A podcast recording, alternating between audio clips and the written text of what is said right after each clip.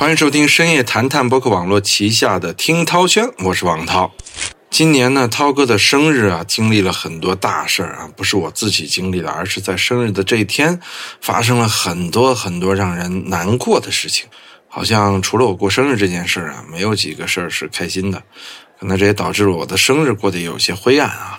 那当然，这也不妨碍很多朋友发来了祝福，祝我生日快乐啊。同样也感谢大家对听涛轩这将近一年来的关注，是吧？还没到一年是吧？管他多少年呢？好，我们来聊一聊五月二十二号，也就是我生日这天都发生了什么事儿。当然最令人悲痛的是袁隆平，嗯，杂交水稻之父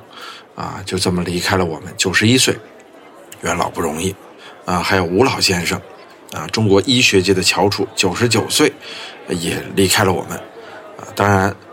更让人难过的啊，就是尽管之前的两件事情让人非常的难过，但是更让人难过的呀，是在五月二十二号这天啊，在甘肃省白银市举办的一场山地越野跑比赛当中，有二十一名队员啊，嗯，很不幸在山上因为恶劣天气导致的失温而离开了我们。今天呢，我们就来聊一聊这次白银越野赛发生的惨剧。应该说这次事故的伤亡规模在国内越野跑发展史上是前所未有的，也引起了业内的反思。因为现在随着体育市场化啊，越野跑和马拉松等跑步赛事呢已经破圈了，但是呢由于发展太快啊，中国懂这些的人并不多，标准不清，管理责任不明等问题呢非常的明显啊。之前呢小事情频发，比如说马拉松比赛就经常有人在这个比赛中猝死，但是偶发事件啊，一般一次马拉松有出现一到两起猝死事件，可能组委会就把这事儿给压了啊，大家也就觉得这事儿啊是跑步人的身体不好，或者说是偶然事件。但这次由于是出现了二十一人遇难的事件，确实事情太大了，所以引起了全社会的关注。截止当地时间二十三日九时三十分的时候，这次赛事中的最后一名失联者被找到，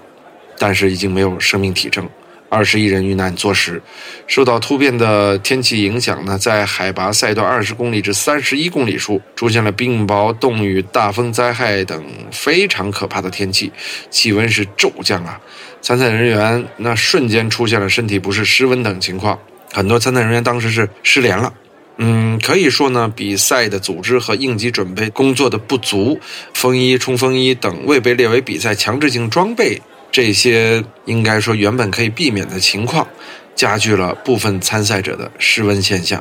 可以说，天灾是一方面，人祸也极有可能。于是呢，大家开始了解说这个夺命跑啊，白银夺命跑是媒体赋予它的名字啊，到底是怎么发生的？我们来复盘一下这次跑步吧。好吧，首先来看五月二十二号早上九点啊，这也是第四届黄河石林山地马拉松百公里越野赛，这个名字很长啊，在甘肃省的白银市展开。白银市呢，之前它知名啊，是因为一起连环杀人案，非常残忍的白银杀人案啊，很多年才破，好像二十多年才破吧。那个案件已经是非常之惨了，没有想到大家再次知道这个地方是另一件惨案。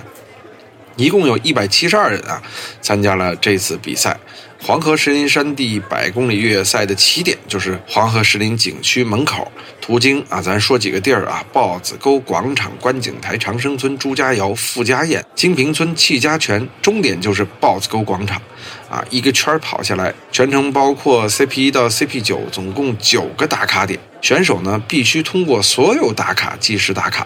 啊，这如果打卡点少了就取消全部比赛成绩。这次的赛道啊，很多都是自然起伏的山地，山间土路或者是砂石路，有爬坡、下坡障碍，其中有一段二十二道弯修建在悬崖上，全长 二点三公里，落差二百一十六米，可以说非常的悬殊，是极端气候以及地形变化非常多的这样的一次跑步啊。这次奔跑呢，确实由于复杂情况太多，才导致了二十一人遇难的情况。还好啊，其余的一百五十一名人员啊是被安全的搜救接回，其中有八名伤员被送往医院治疗。其实在事发当天中午的十二点十七分，就有赛事微信群里啊，选手发布求救信息，晚上七点消防人员才赶到。我们算了一下，总共是七个小时啊，消防人员才进入这个赛区。进入赛区之后呢，面对的是一段车辆无法通行的无人区。他们最终到达事发地点是当天晚上二十一点左右，九个小时才看到这些选手。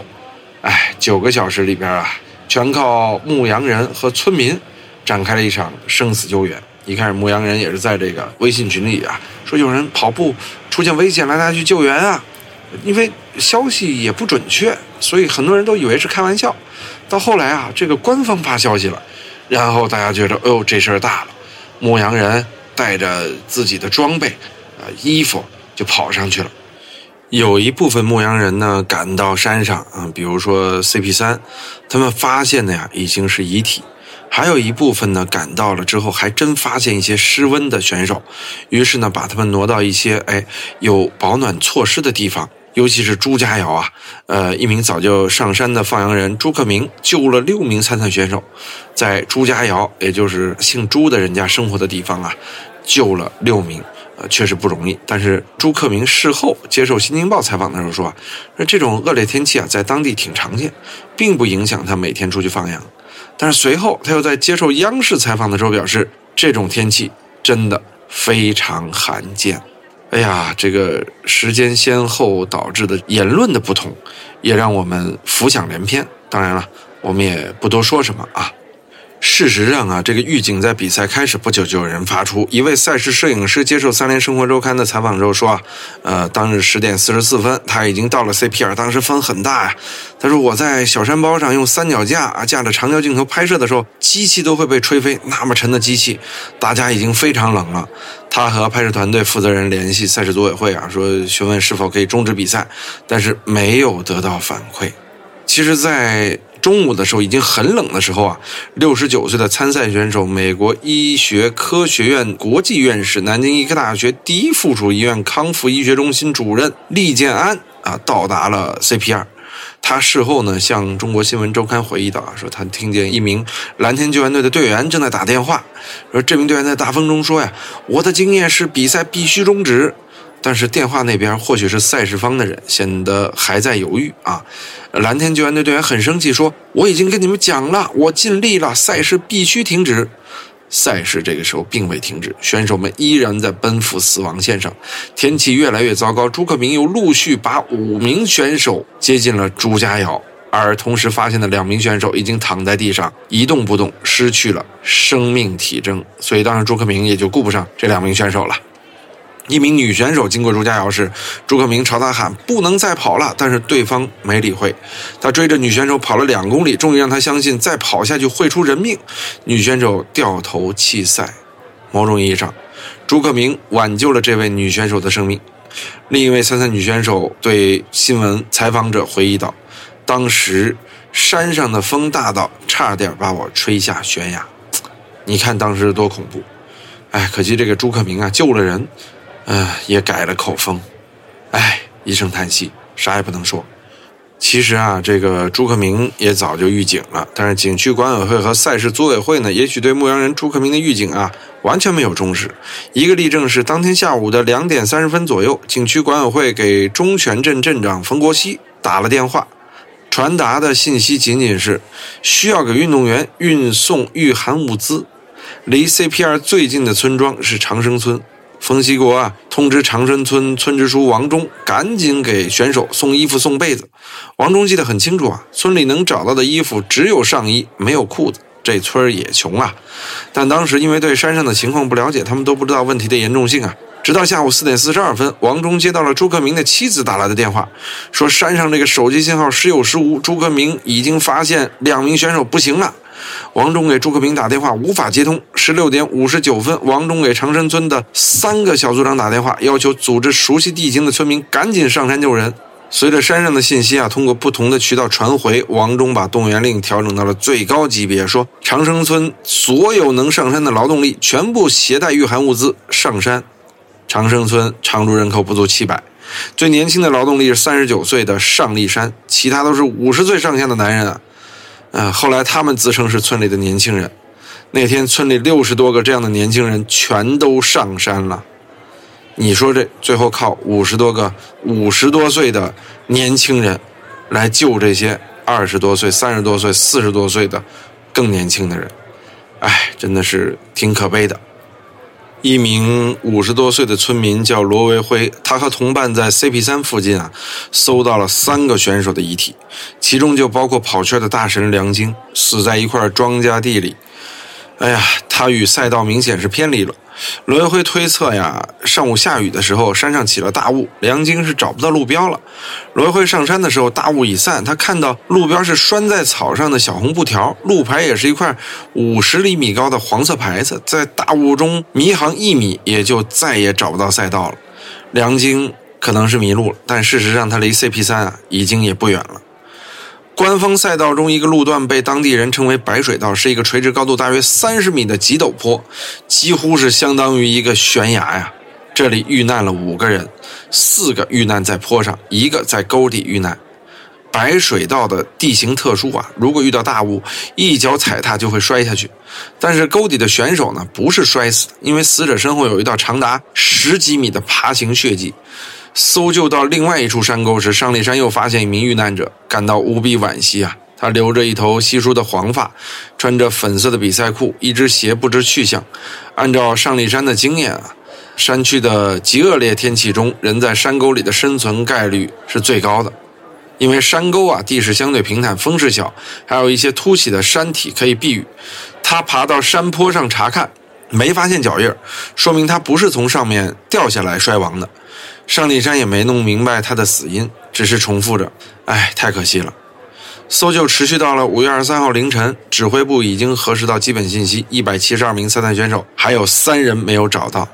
不过很快，搜救的白银市蓝天救援队就发现了其中的两人，都还活着，还剩一人失联。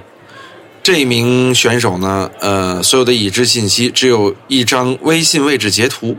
当时特警队啊，所有设备都没电了，他们唯一能指望的就是上立山能辨认出这张截图的准确位置。哎，这上立山说呀，村民只会看实景地图，有山势，他实在辨认不出这个截图上的定位在哪儿啊。五月二十三号早晨六点，他们终于找到了最后一个失联选手，但是奇迹没有发生，这名选手已经遇难。距离赛事微信群收到第一条求助信息时，已经过去十八个小时，怎么可能生还？后来啊，从外地赶来的一支救援队的队长对长生村村民深感敬佩啊！如果没有这些优秀的向导，在茫茫群山中，哎呀，外人拿着 G P S 那也是盲目的。不过他重走了大部分赛段之后，得出了一个略显悲伤的结论：也许啊，这次事故本来不必发生。五月二十二日傍晚，一位求救无望的参赛选手通过朋友联系上了杨凯啊，向远在百公里之外的杨凯求救。救援队队长给赛事组委会负责人打电话，问他需不需要支援，去哪个位置，需要多少人，带什么装备，现场到底什么情况。负责人只说需要支援，并未提供任何有效信息。对了，咱这还没说杨凯是谁啊？杨凯就是这救援队队长啊。杨凯感受到的是组委会已经陷入了混乱，不过他还是带着救援队队员出发了。但当他第二天再联系组委会负责人时，发现他的微信已经被对方拉黑了。你说这事儿，救援结束之后，队长重走了大部分赛道，发现这个赛段选取存在一个致命的弱点。长达一百公里的赛段，绝大部分与外界没有可以行车的连接通道，这多可怕，没法救援啊！这就意味着一旦发生突发情况，应急力量的投送效率会受到极大的限制。赛事设置真的非常不专业啊！因为时间就是生命啊！其次啊，这救援队长也发现啊，在无人区内的部分赛道上，这路标就拴在草上，大白天都不好识别，别说起雾了。还有呢，就是 G P S， 这个成熟的赛事呢，会向通信运营商申请在现场布置通讯车辆，以保障信号传输。而这次事故，通讯车辆在临时指挥部成立之后才到达现场，那这出现了大面积的失联啊，这太可怕了。当然，赛事存在的常备应急保障人员也非常的不足，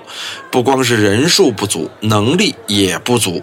黄金救援期错过了，据说是只配备了十人左右啊。这十个人啊，一方面是太少，另外一方面他们确实也缺乏救援的经验，客观上导致了救援黄金时没有足够的专业人员，最终由地方政府发动的村民和景区工作人员这样的非专业人员主导了前期最重要的救援工作。非常遗憾啊，即便是职业应急救援的力量到达之后呢，也没有携带针对性的救援设备，也没有对疑似的死者采取对应的应急救援措施，特别可怕。这次事故当中呢，选手死于失温，所以之前我们为什么说是疑似死者呢？因为失温啊，分为轻度失温、中度失温和重度失温。按照队长杨凯接受的应急训练啊，为失温人员恢复体温的最佳方式是将其泡在四十摄氏度以下的热水中。如果野外不具备这样的条件呢，目前已知的最佳方式是用四十度以下的热水为其灌肠。最让救援队无法理解的是，根据应急常识，重度失温队员会出现假死症状，即失去脉搏、心跳等生命体征，但实际上人还活着。此时需要对其进行紧急的心肺复苏，而根据救援队的走法，没有人为参赛选手灌肠，也没有人做过心肺复苏。可能没人跟消防队说选手失温，也可能是说了，消防队啊根本不知道怎么办。真是一起惨案啊！在我看来，不是天灾更似人祸。而且这个事件背后透露的是什么呢？我觉得一定是当地政府是好心来办这个赛事，而且也拨款下去了，有公司来接。公司如果把这些钱全用在赛事组织上和救援上，是不会出现这样的问题的。但是呢，政府抱有侥幸心理啊，认为这个事情布置下去就有人能执行好，也不会出事儿。执行人员呢也抱有侥幸心理，认为不会出现这样糟糕情况，我用最低成本把利润都挣了。那这个寻租空间到底是怎么给的呢？其实我们不能说太多，但是也不得而知。于是针对白银市黄河石林山地马拉松百公里越野赛呢发生的公共安全事件，甘肃省体育局也召开了全省体育系统加强安全管理工作会议啊，深刻汲取事件教训，分析当前体育行业安全生产严峻形势和存在的突出问题，并对全省体育系统加强安全防范工作。哎，说实话，这只是面上，理上怎么办呢？